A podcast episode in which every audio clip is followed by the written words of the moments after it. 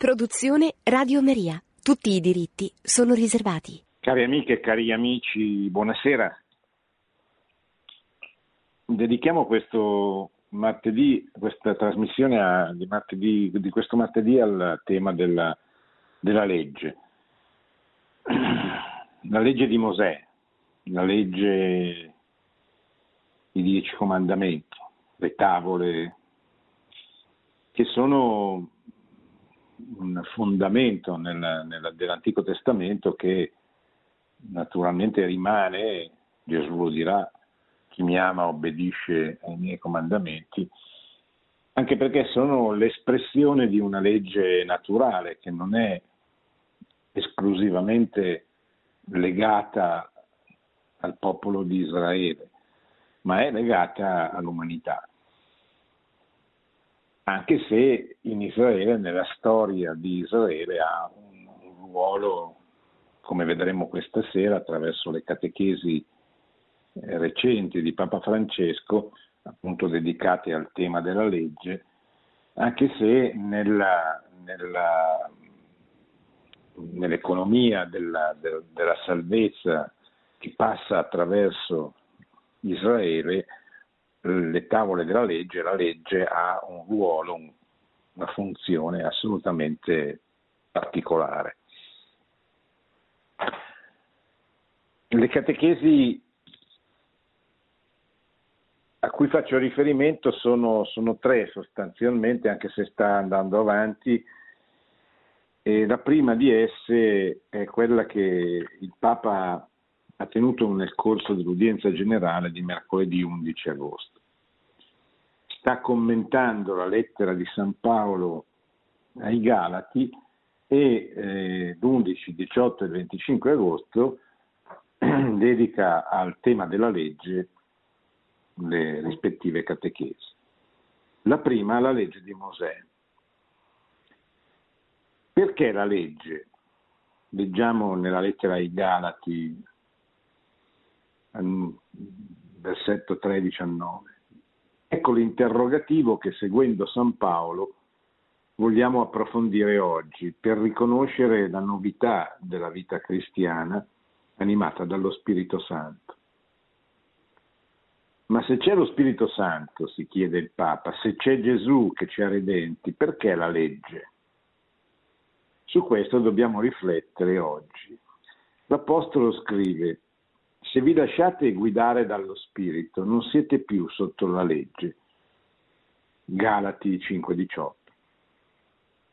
Invece i detrattori di Paolo, cioè un gruppo di predicatori che si era infiltrato nella, nella, nel rivolgersi ai Galati e aveva... Eh, criticato Paolo, lo aveva attaccato accusandolo di essere un detrattore della legge, uno che non voleva che loro, che i Galati, seguissero la legge, mentre loro sostengono che anche i cristiani avrebbero dovuto seguire la legge. E qui l'equivoco è molto evidente, cioè nel senso che non è che San Paolo dica che Eh, non bisogna seguire la legge, ma spiega, e lo spiegherà ancora di più poi nella lettera ai Romani, che non è la legge a salvarti, non è che per tutti salvi perché eh,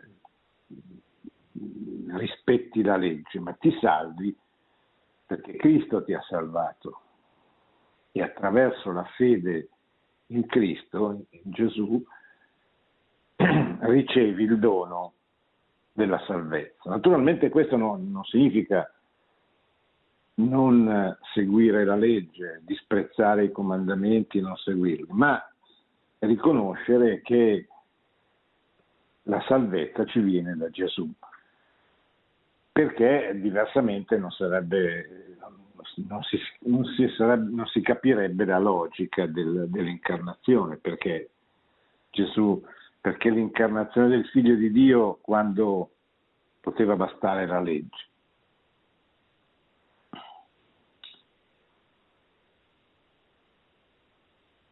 I detrattori di Paolo sostenevano che i Galati avrebbero dovuto seguire la legge per essere salvati. Tornavano indietro, erano come nostalgici di altri tempi, dei tempi prima di Gesù Cristo. L'Apostolo non è affatto d'accordo. Non è in questi termini che si era accordato con gli altri apostoli a Gerusalemme. Egli ricorda bene le parole di Pietro quando sosteneva: «Perché tentate Dio imponendo sul collo dei discepoli un giogo che né i nostri padri né noi siamo stati in grado di portare?» Sono le parole che troviamo negli Atti degli Apostoli, pronunciate da Pietro. Sapete che ci fu, poi ne parla, ne parla nelle tre catechesi il Papa, ci fu questo eh, conflitto, insomma questo scontro tra Paolo e Pietro, perché Paolo accusò Pietro di essere ipocrita, cioè di comportarsi diversamente a secondo se aveva a che fare con dei cristiani provenienti dall'ebraismo oppure con dei cristiani provenienti dal paganesimo. Le disposizioni emerse da quel primo concilio, il primo concilio è a Gerusalemme, quando gli apostoli si incontrano, si incontrano anche con San Paolo e di fatto danno vita al primo concilio, il concilio di Gerusalemme, perché prendono delle decisioni che avranno conseguenze per tutta la Chiesa universale. Le disposizioni emerse da quel primo concilio, il primo concilio ecumenico era stato quello di Gerusalemme, e le disposizioni emerse da quel concilio erano molto chiare e dicevano, anche questo lo troviamo negli Atti degli Apostoli, è parso bene allo Spirito Santo e a noi di non imporvi altro obbligo al di fuori di queste cose necessarie, astenersi dalle carni offerte dagli idoli, agli idoli, dal sangue, dagli animali soffocati e dalle unioni illegittime. Alcune cose che toccavano il culto di Dio, aggiunge Papa Francesco, l'idolatria, e toccavano anche il modo di capire la vita di quel tempo. Cioè la, la, la questione in discussione era se i cristiani provenienti dal paganesimo avrebbero dovuto farsi circoncidere, entrare dentro, rispettare tutte le prescrizioni della legge come fossero provenienti dall'ebraismo. Quando Paolo parla della legge fa riferimento normalmente alla legge mosaica, alla legge di Mosè, ai dieci comandamenti. Essa era in relazione con l'alleanza che Dio aveva stabilito con il suo popolo, un cammino per preparare questa alleanza. Secondo vari testi dell'Antico Testamento, la Torah, che è il termine ebraico con cui si indica la legge, è la raccolta di tutte quelle prescrizioni e norme che gli israeliti devono osservare in forza dell'alleanza con Dio. Una sintesi efficace di che cosa sia la Torah la si può trovare in questo testo del Deuteronomio, che è un libro dell'Antico Testamento, che dice così: «Il Signore gioirà di nuovo per te facendoti felice, come gioiva per i tuoi padri, quando obbedirai alla voce del Signore tuo Dio, osservando i suoi comandi e i suoi decreti scritti in questo libro della legge, e quando ti sarai convertito al Signore tuo Dio con tutto il cuore e con tutta l'anima». L'osservanza della legge garantiva al popolo i benefici dell'alleanza e garantiva il legame particolare con Dio. Questo popolo, questa gente, queste persone sono legati a Dio e fanno vedere questa unione con Dio nel compimento, nell'osservanza della legge. Stringendo l'alleanza con Israele, Dio gli aveva offerto la Torah, la legge, perché potesse comprendere la sua volontà e vivere nella giustizia. Pensiamo che in quel tempo c'era bisogno di una legge così, è stato grande, è stato un grande dono che Dio ha dato al suo popolo. Ma perché?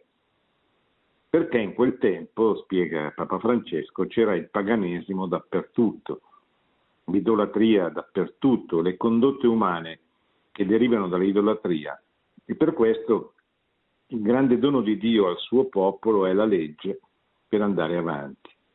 Più volte, soprattutto nei libri dei profeti, si riscontra che la non osservanza dei precetti, dei, dei precetti della legge costituiva un vero tradimento dell'alleanza, provocando la reazione dell'ira di Dio.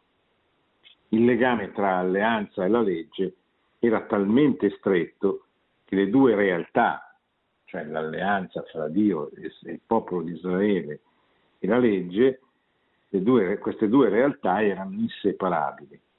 La legge è l'espressione che una persona, un popolo, è in alleanza con Dio.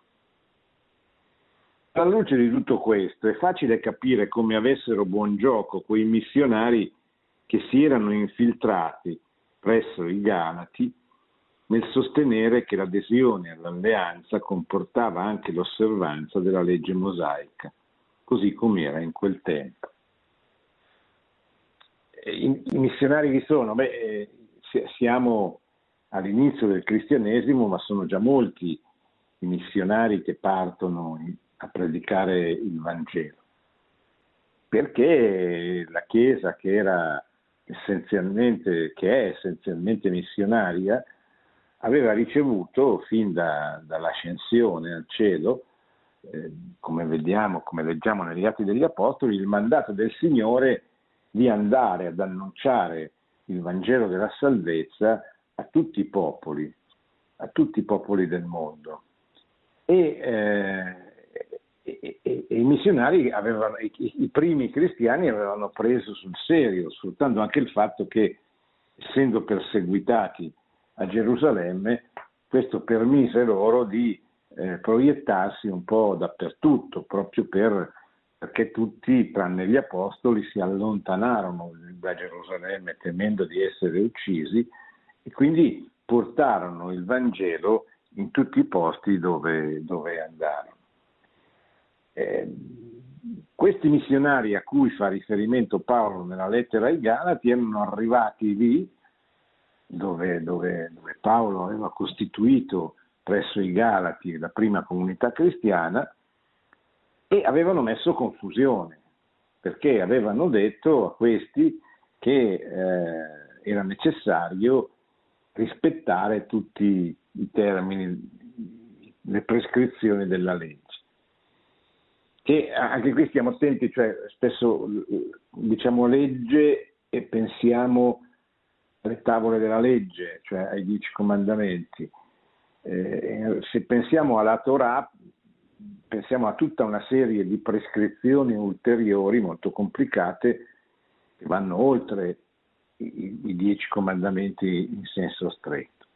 E questo era già stato oggetto di, di, di dibattito, di polemiche, eccetera, ma a Gerusalemme nel corso del primo concilio, che poi cioè, non, non immaginatevi i duemilacinquecento padri del Concilio Vaticano secondo, i primi, gli apostoli sostanzialmente e chi si era aggiunto come Paolo, decisero nel primo concilio di, di Gerusalemme che ai cristiani provenienti dal paganesimo non dovevano essere richieste le Non, doveva essere richieste, non dovevano essere richieste le prescrizioni previste dalla legge. Quindi questi che arrivano generano confusione, mettono scrupoli perché eh, ribaltano una decisione che era già stata presa e vanno contro San Paolo, il quale diceva: voi non siete, eh, voi siete stati salvati da Cristo, la salvezza viene dalla vostra fede, dalla nostra fede in Gesù Cristo, non viene dall'osservanza della legge. E però, un conto è dirlo così, un conto è dirlo allora, a della gente che, per la quale la, la, la legge era veramente una cosa importante. L'Apostolo spiega ai Galati che in realtà l'alleanza con Dio e con la legge mosaica cioè scusa, l'alleanza con Dio e la legge mosaica non sono legate in maniera indissolubile. Il primo elemento su cui fa leva è che l'alleanza stabilita da Dio con Abramo era basata sulla fede nel compimento della promessa e non sull'osservanza della legge, che ancora non c'era. Cioè, quando inizia il rapporto tra Dio e il popolo di Israele? Quando Dio chiama Abramo e eh, alla tenera età di oltre settant'anni gli chiede di fondare una nuova nazione, sostanzialmente, di, di mettersi, a, di andarsene da dove era verso la terra promessa, e basandosi su questa promessa, io ti darò una terra e farò di te un popolo più numeroso di tutte le stelle del firmamento, eh, Abramo obbedisce e segue i, le indicazioni del Signore. Qui la legge non c'è, ovviamente, perché non c'è ancora Israele, non c'è ancora il popolo, non c'è, non ci sono le tavole che, che Dio consegnerà a, a Mosè, non ci sono tutte quelle prescrizioni che costituiranno poi la Torah, che verranno elaborate successivamente. Qui c'è solo il rapporto personale fra Dio e, eh, e un signore, Abramo, che è un po' sbalordito, ma sulla fiducia, sulla, sulla, sulla fiducia nella promessa che, che il Signore gli fa, eh, obbedisce e, e per fede segue le indicazioni eh, di Dio. Abramo cominciò a camminare secoli prima della legge, scrive l'Apostolo San Paolo. Ora io dico, un testamento stabilito in precedenza da Dio stesso con Abramo non può dichiararlo nullo una legge che è venuta quattrocentotrenta anni dopo con Mosè, annullando così la promessa. Se infatti l'eredità si ottenesse in base alla legge, non sarebbe più in base alla promessa. Dio invece ha fatto grazia ad Abramo mediante la promessa. Galati tre, diciassette diciotto.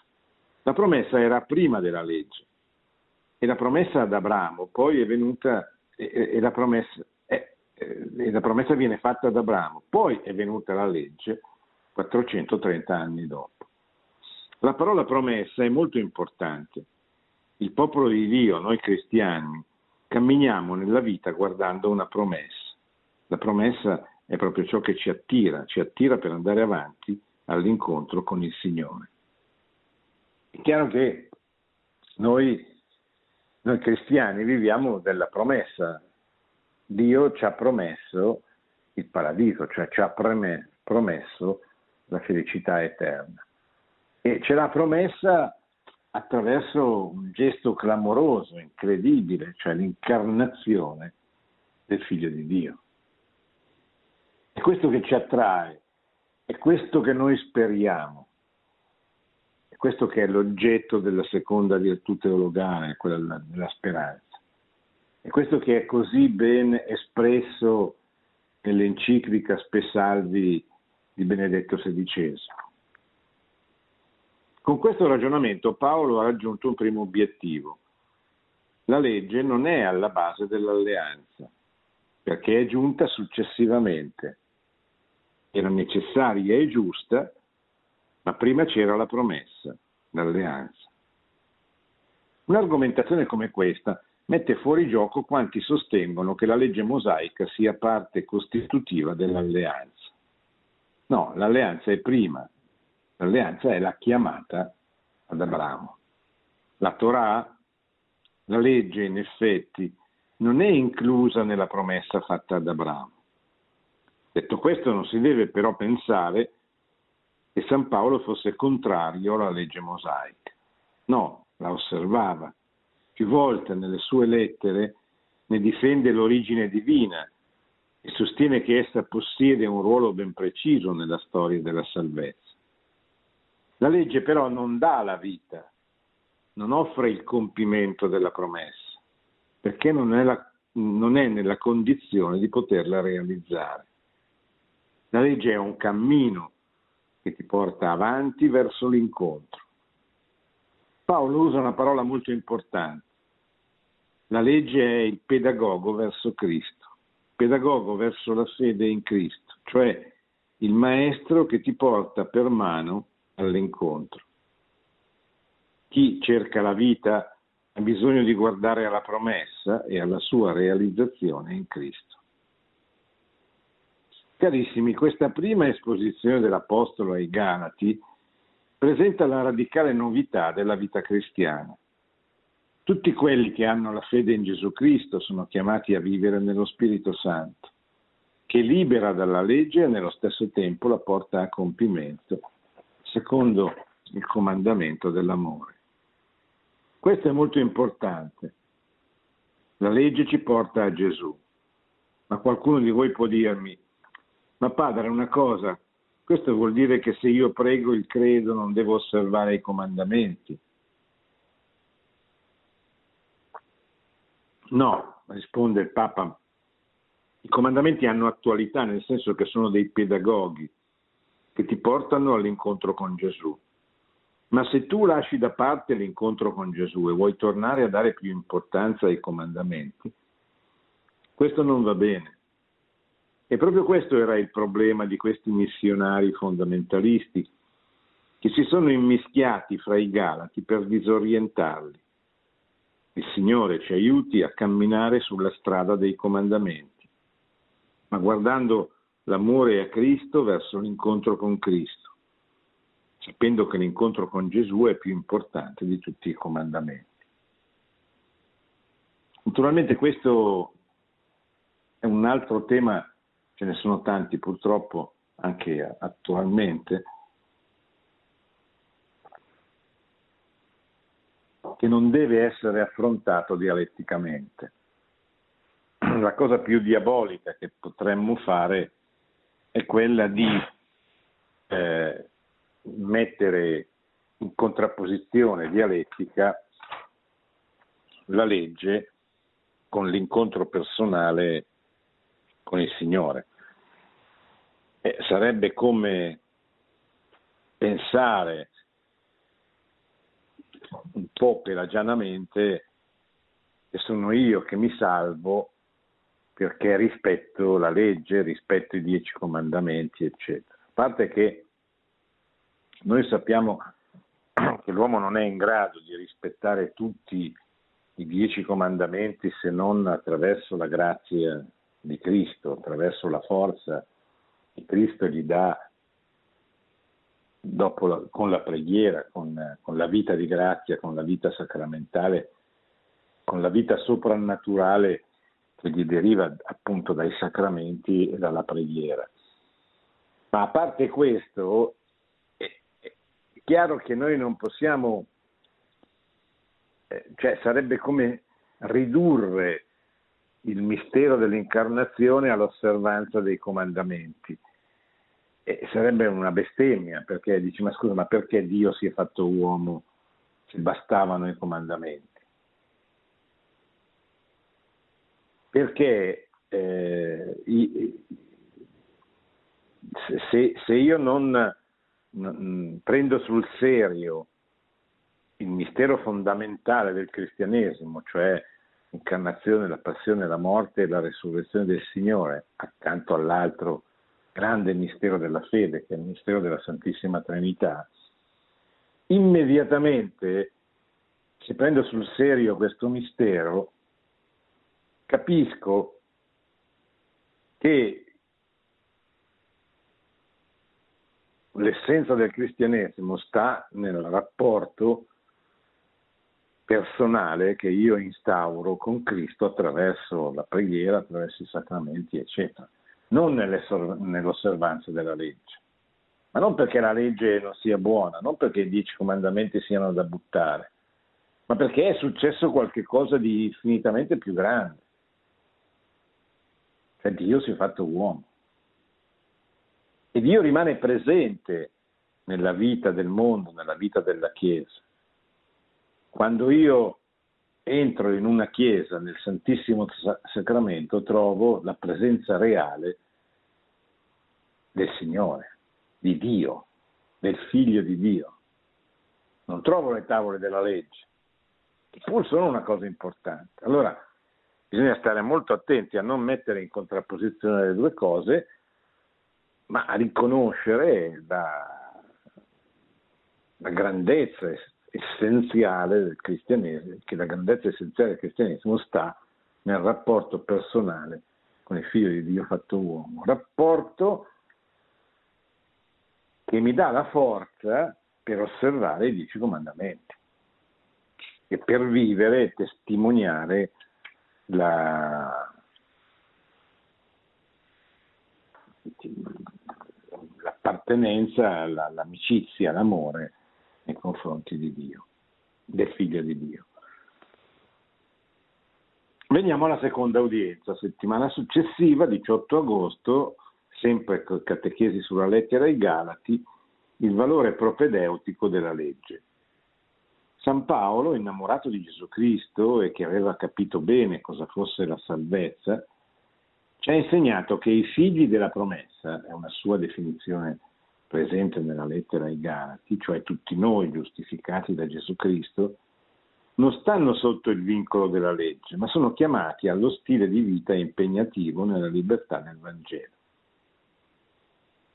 La legge però esiste, ma esiste con un altro modo. La stessa legge, i dieci comandamenti, ma con un altro modo, perché da se stessa non può giustificare una volta che è venuto il Signore Gesù. E perciò nella catechesi di oggi io vorrei spiegare questo. E ci chiediamo, qual è secondo la lettera ai Galati il ruolo della legge? Nel brano che abbiamo ascoltato, Paolo sostiene che la legge è stata come un pedagogo, ne abbiamo già parlato. È una bella immagine quella del pedagogo, di cui abbiamo parlato una settimana fa nell'udienza scorsa, un'immagine che merita di essere compresa nel suo giusto significato.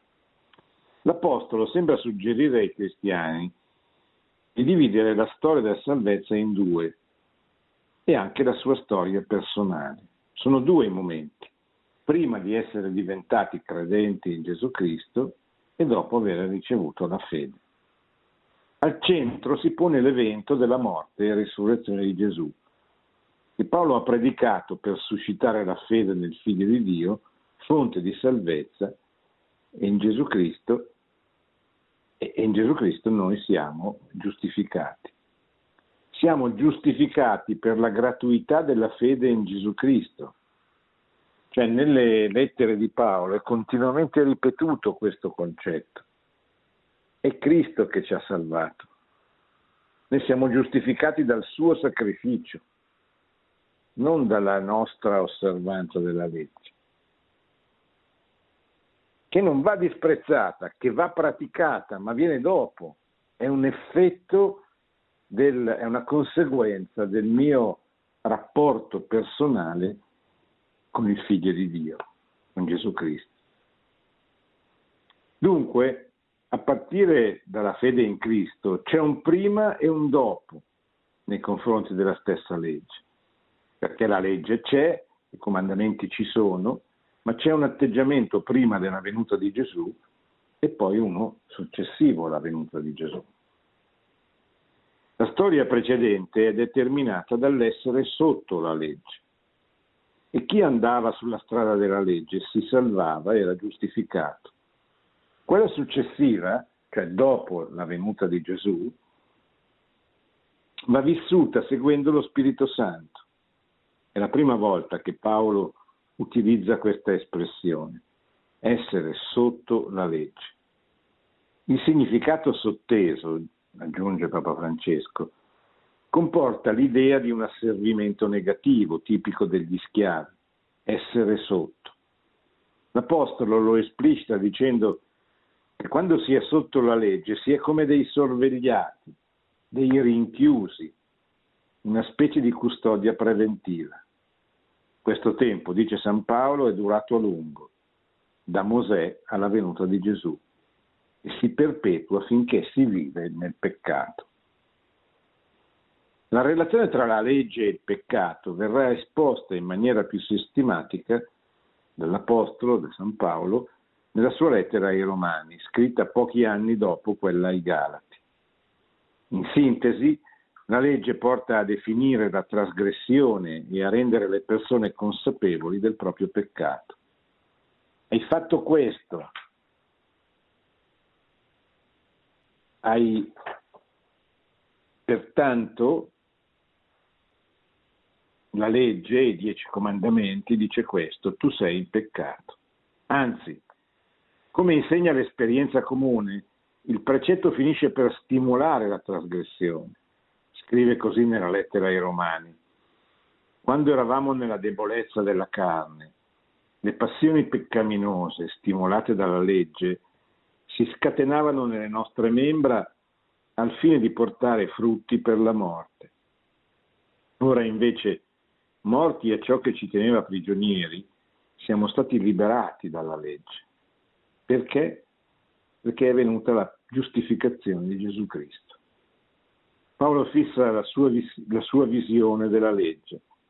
Il pungiglione della morte è il peccato, e la forza del peccato è la legge. Un dialogo: tu sei sotto la legge e sei lì con la porta aperta al peccato. In questo contesto acquista il suo senso pieno il riferimento al ruolo pedagogico svolto dalla legge. Ma la legge è il pedagogo che ti porta, ma dove ti porta? A Gesù. Nel sistema scolastico dell'antichità il pedagogo non aveva la funzione che oggi noi gli attribuiamo, vale a dire quella di sostenere l'educazione di un ragazzo o di una ragazza.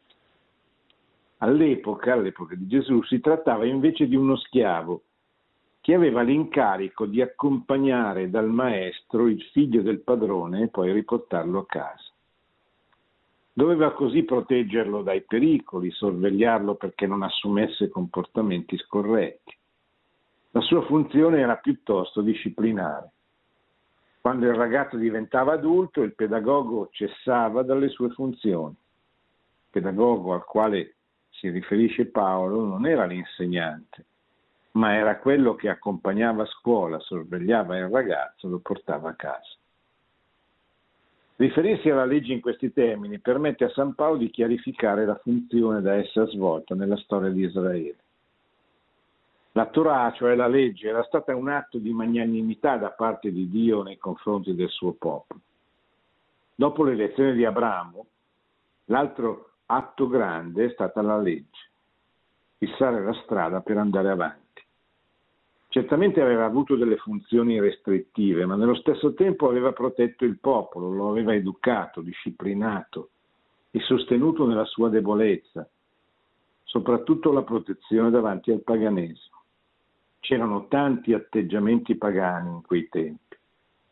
La Torah dice: c'è un unico Dio e ci ha messo in cammino, un atto di bontà del Signore. E certamente, come avevo detto, aveva avuto delle funzioni restrittive, ma nello stesso tempo aveva protetto il popolo, lo aveva educato, lo aveva disciplinato, lo aveva sostenuto nella sua debolezza. È per questo che l'Apostolo si sofferma successivamente nel descrivere la fase dell'età minorenne e dice così: per tutto il tempo che l'erede è fanciullo non è per nulla differente da uno schiavo, benché sia padrone di tutto, ma dipende da tutori e amministratori fino al termine prestabilito dal padre. Così anche noi, quando eravamo fanciulli, eravamo schiavi degli elementi del mondo, dice ai Galati. Insomma, la convinzione dell'Apostolo è che la legge possiede certamente una sua funzione positiva, quindi come pedagogo nel portare avanti, ma è una funzione limitata nel tempo. Non si può estendere la sua durata oltre misura, perché è legata alla maturazione delle persone e alla loro scelta di libertà.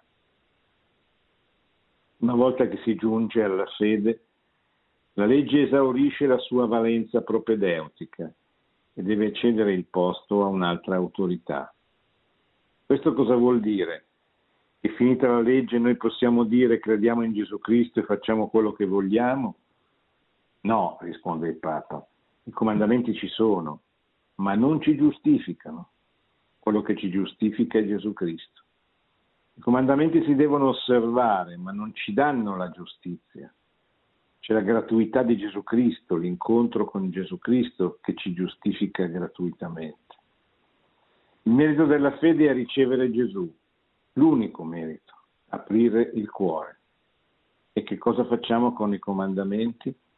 Dobbiamo osservarli, risponde il Papa, ma come aiuto all'incontro con Cristo Gesù. Allora,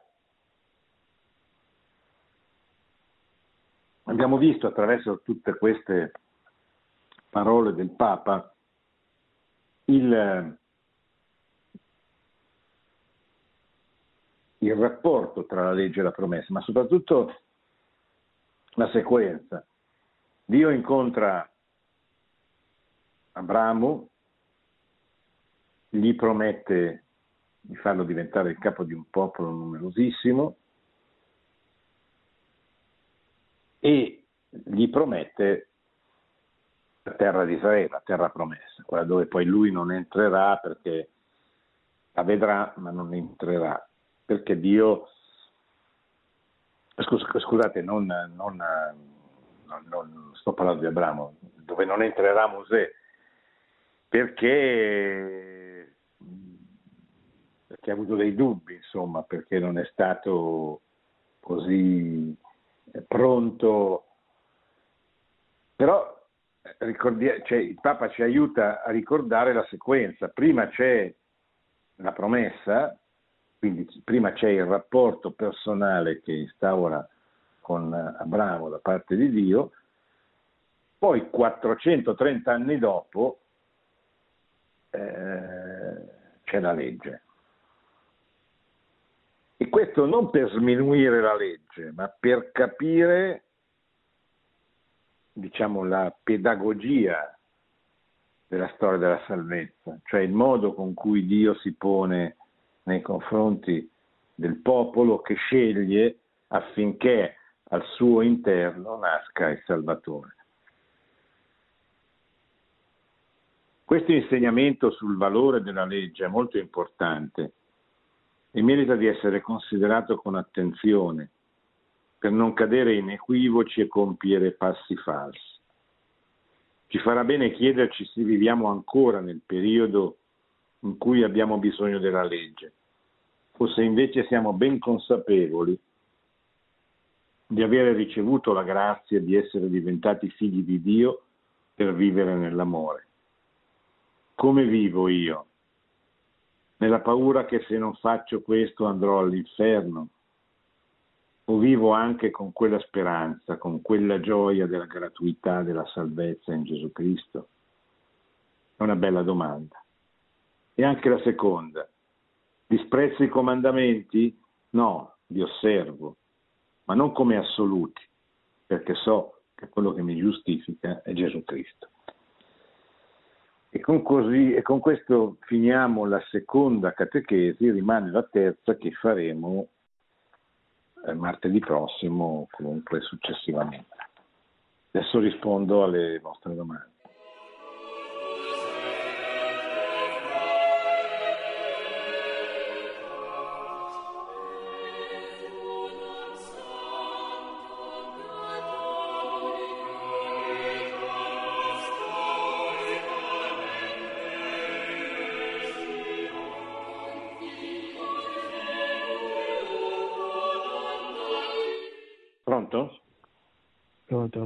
Ciao, grazie, grazie. Sì, buonasera.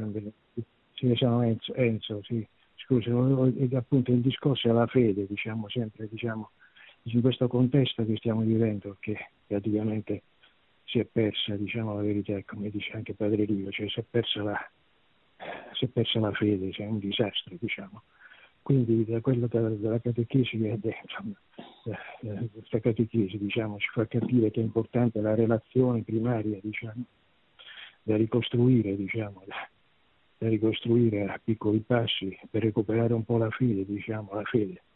Anche Abramo, mm. il discorso, cioè, sempre, sempre la fede. Quindi questi piccoli passi, quindi quindi è la preghiera, insomma, in fondo in fondo. Quindi questa relazione, io così ho capito, scusi, vorrei appunto una, una, una, come dire, un, un approfondimento. Sì. E quindi da ricostruire questa, questa, questa relazione nella preghiera, diciamo così, ho, ho capito dalla tua... Sì, sì, però attenzione a non sottovalutare, cioè a non mettere in contrapposizione dialettica la fede nella promessa, quindi nel rapporto con Gesù Cristo, con, con la legge. Perché potrebbe esserci questa tendenza, questa tentazione, cioè io credo e poi faccio quello che voglio. Il Papa lo ricorda, dice no, attenzione, non è così. Eh, i comandamenti ci sono, la legge rimane, anche perché, ripeto, è una legge naturale che eh, è scritta nel cuore dell'uomo, e quindi è comprensibile anche per l'uomo che non proviene dalla storia di Israele. Cioè, mentre la legge, eh, le tavole della legge, i dieci comandamenti e tutto quello che ci sta intorno, le prescrizioni, eccetera, sono comprensibili, eh, sono evidentemente comprensibili per gli ebrei, perché fanno parte della loro storia, perché... Le tavole della legge affidate a Mosè sul Monte Sinai sono un momento importante, importantissimo, decisivo della storia di Israele.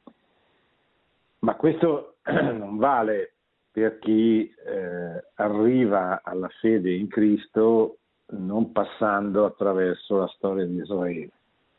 E tuttavia bisogna ricordare come le tavole della legge, i dieci comandamenti, sono l'espressione più felice, sintetica e efficace della legge naturale, quindi di quella legge che ogni uomo trova dentro il suo cuore se ci pensa.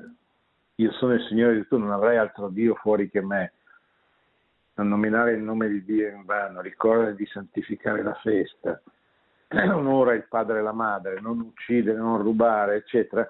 Sono tutte Eh, leggi naturali che in coscienza noi siamo in grado di riconoscere nella loro importanza, anche se non abbiamo, senza l'aiuto della grazia, la forza di poterle eh,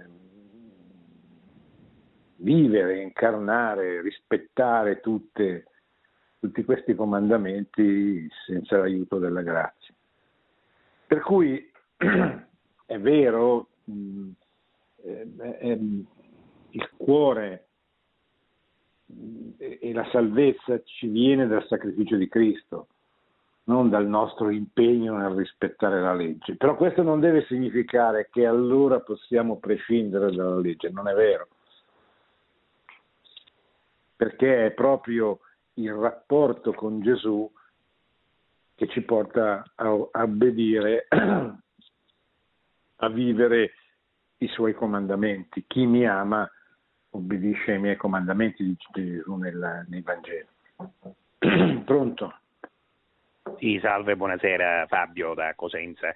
No, volevo sapere ah, sì. questo, cioè il chiarimento è questo, cioè l'amore eh, di Gesù, arrivare a Gesù.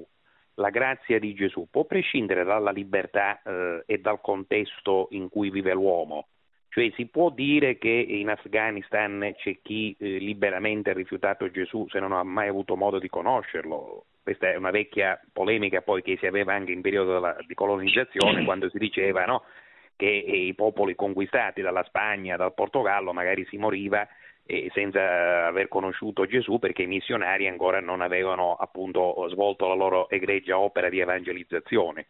Allora questa è la mia domanda, cioè la libertà eh, dell'uomo, il contesto in cui si vive, e, e sono o no strumentali a questo messaggio di salvezza che solo tramite Gesù Cristo si può realizzare? Grazie. Sì. Bah, non a caso si parla del mistero della salvezza. Cioè, il mistero nel senso che è qualche cosa che solo Dio conosce veramente, perché solo Dio conosce veramente quello che avviene nel cuore di ogni uomo. E solo Dio conosce veramente quello che avviene nel cuore di un uomo che non ha ancora conosciuto Cristo, o che non, ancora, che non ha conosciuto Cristo. E certamente noi non possiamo dire che siccome non ha conosciuto Cristo non si può salvare. E sarebbe una cosa che lederebbe la giustizia di Cristo, dici, ma come? E quindi come fa a salvarsi? E si salva nella misura in cui, dice la Chiesa, osserva, eh, rispetta, obbedisce alla sua coscienza, e si salva comunque per i meriti del, sac- del sacrificio di Cristo, anche se lui non lo sa, perché il sacrificio di Cristo è universale e quindi salva tutti gli uomini, o meglio, propone la salvezza a tutti gli uomini, anche a quelli a cui Cristo non, concretamente non può essere annunciato, perché eh, per vari motivi, eccetera. E quindi, e quindi questi si possono salvare, perché se, se obbediscono alla loro coscienza, come i pagani prima di Cristo, gli ebrei prima di Cristo, gli uomini che hanno vissuto prima di Cristo, ma anche quelli che hanno vissuto e vivranno dopo Cristo, che non lo hanno rifiutato, ma semplicemente non, non, non è stato annunciato loro, o comunque, insomma, anche qui entra il mistero di, di, che solo Dio conosce cosa avviene nel cuore dell'uomo. E comunque però si, se si salvano gli uomini, qualsiasi uomo che si salvi, si salva per i meriti del sacrificio di Cristo, perché il sacrificio di Cristo è universale, cioè non, non manca nulla e non manca nessuno, anche se poi tecnicamente eh, l'annuncio della, della fede in Cristo a, a molti ancora oggi non è mai arrivata, perché ancora oggi ci sono popoli, uomini che non hanno mai sentito parlare di Gesù Cristo. Quindi noi siamo alle prese con la seconda evangelizzazione, la nuova evangelizzazione, ma ci sono eh, terre, eh, popoli, nazioni eh, che devono ancora conoscere la prima, eh, il primo annuncio di Gesù Cristo. Quindi la libertà è fondamentale, perché l'uomo è libero di dire sì o no a Cristo, ma è anche libero di dire sì o no alla sua coscienza. E su questo sostanzialmente sarà, sarà giudicato. Pronto? Sì, ecco, sono io, buonasera. Telefono dalla sì. provincia di Venezia, sono Rocco. Sì. Eh, ascolti, lei ha citato ancora i Dieci Comandamenti, eh, però ha citato quelli del, del Catechismo, non ha citato quelli della... della Sacra Scrittura, di Esodo venti, diciamo, della antichi. Ha citato anche il giorno di riposo, santificare le feste, ma non ha citato il sabato, perché biblicamente, lei sa meglio di me, che nel Vecchio Testamento si parla solo del sabato e nel Nuovo Testamento si cita la domenica solamente nel caso della risurrezione e in due o tre casi. Però diciamo, Beh, il comandamento por- è, è santificare la festa, non, poi che sia il sabato o la domenica non è che c'è un problema storico, ma il terzo comandamento è quello che ci invita a santificare la festa, cioè a dedicare un giorno eh, sacro alla, a, a Dio. Quindi non è che c'è, non c'è differenza, c'è, c'è differenza poi nelle modalità ovviamente, ma tra l'Antico e il Nuovo Testamento cambia il giorno, cambiano i riti, cambia evidentemente, cambiano molte cose, però l'essenza del, del comandamento è quello di eh, dedicare un, un tempo sacro a Dio. Bene, ci avviamo alla conclusione. Abbiamo parlato di queste due catechesi che Papa ha dedicato alla lettera ai Galati sul tema della legge. Ce n'è una terza che però per ragioni di tempo non siamo riusciti a fare, magari faremo nei prossimi martedì.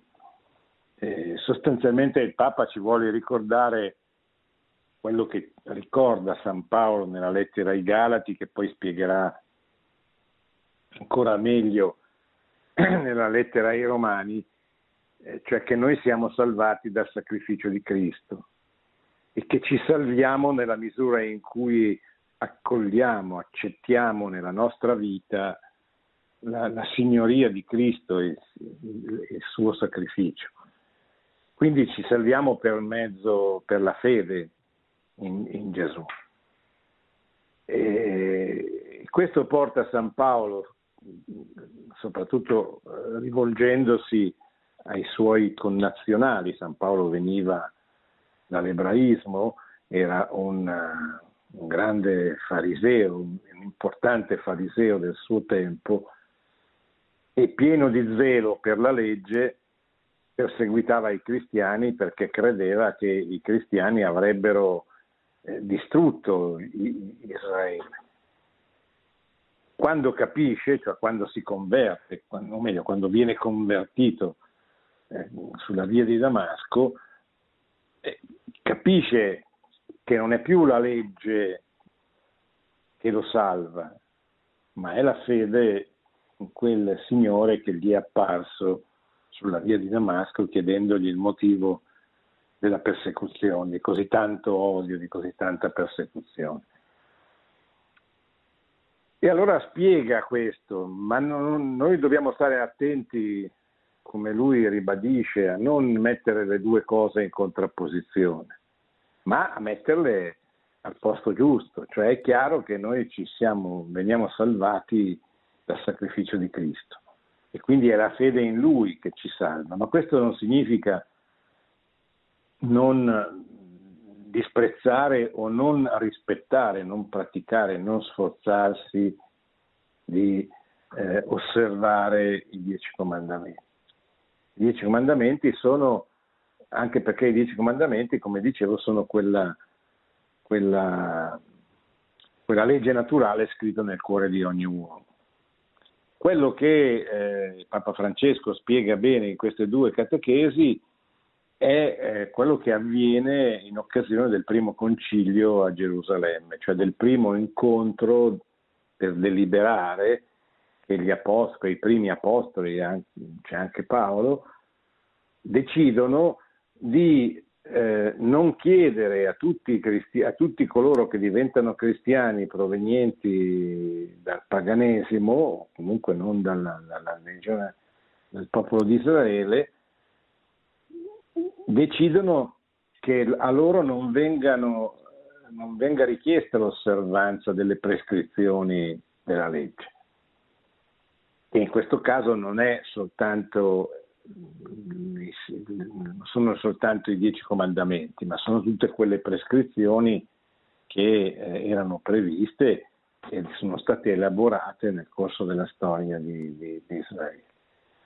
L'altra cosa importante che abbiamo visto questa sera è come eh, il rapporto tra Dio e Israele si fondi sulla promessa che Dio fa ad Abramo all'inizio della storia della salvezza, la promessa della terra, della terra promessa, della salvezza, di costituirlo capo di un popolo numeroso, eccetera, eccetera.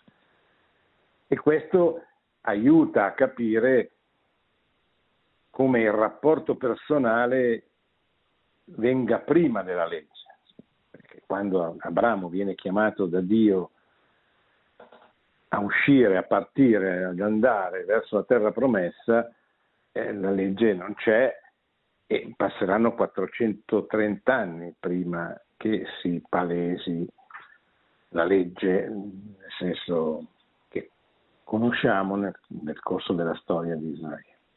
Ecco, abbiamo voluto, abbiamo visto queste, abbiamo letto queste parole del Papa, abbiamo brevissim- le abbiamo brevissimamente commentate.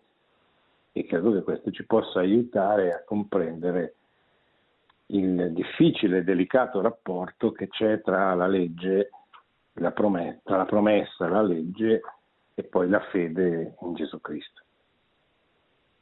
Grazie, buonanotte e buona settimana a tutti. Produzione Radio Maria. Tutti i diritti sono riservati.